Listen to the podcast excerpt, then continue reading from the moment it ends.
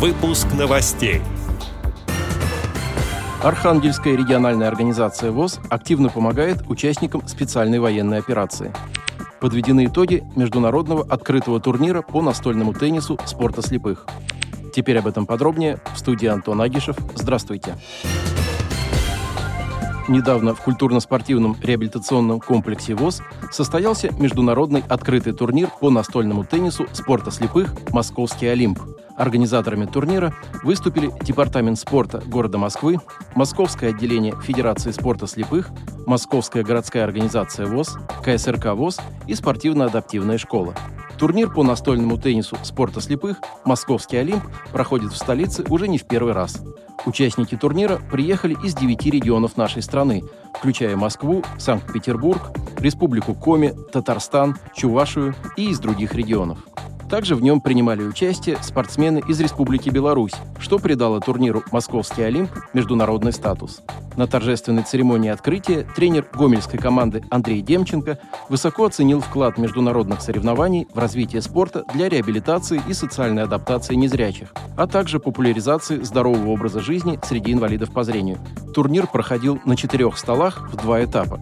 Сначала спортсмены соревновались в личном зачете. 12 мужчин и 12 женщин разыграли призовые места по круговой системе. Далее состоялись четвертьфиналы, полуфиналы и финал. По итогу напряженного соревновательного дня определились победители и призеры. У женщин первое место завоевала Енина Шафаренко из Гомельской области. На втором месте Татьяна Ковтуненко из Санкт-Петербурга. На третьем – Ольга Семяшкина из Республики Коми. У мужчин первое место занял Владимир Поляков из Свердловской области. Второе место у Игоря Михайлова из Москвы, а третьим победителем стал Виталий Шеромов из Санкт-Петербурга. На следующий день в командном зачете приняли участие 16 команд. В итоге соревнований первое место завоевала команда из Свердловской области. На втором месте столичная команда «Москва-2», а третье место заняла команда «Белые волки» из Санкт-Петербурга. Отметим, что в составе каждой команды было двое мужчин и одна женщина. На торжественной церемонии закрытия турнира призерам и победителям были вручены кубки и медали, а все участники получили памятные подарки.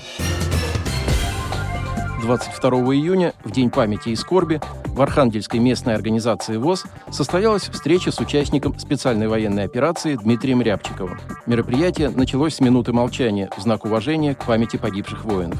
В ходе встречи представители Архангельской МОВОЗ рассказали о деятельности общества слепых и о том, чем члены этой организации ВОЗ занимаются в настоящее время. В том числе они продолжают изготовление восковых свечей и маскировочных сетей, которые имеют большое значение на фронте. Встреча прошла в дружественной и теплой обстановке. Участники задавали много вопросов и делились планами на будущее. Активисты Архангельской региональной организации ВОЗ были рады поделиться информацией о своих проектах и услышать мнение Дмитрия, который имеет большой опыт и знания в области солдатского быта. Такие встречи позволяют членам ВОЗ расширять свои знания, налаживать контакты и обмениваться опытом с другими организациями и людьми. Отдел новостей «Радиовоз» приглашает к сотрудничеству региональной организации. Наш адрес новости – собакарадиовоз.ру. О новостях вам рассказал Антон Агишев. До встречи на «Радиовоз».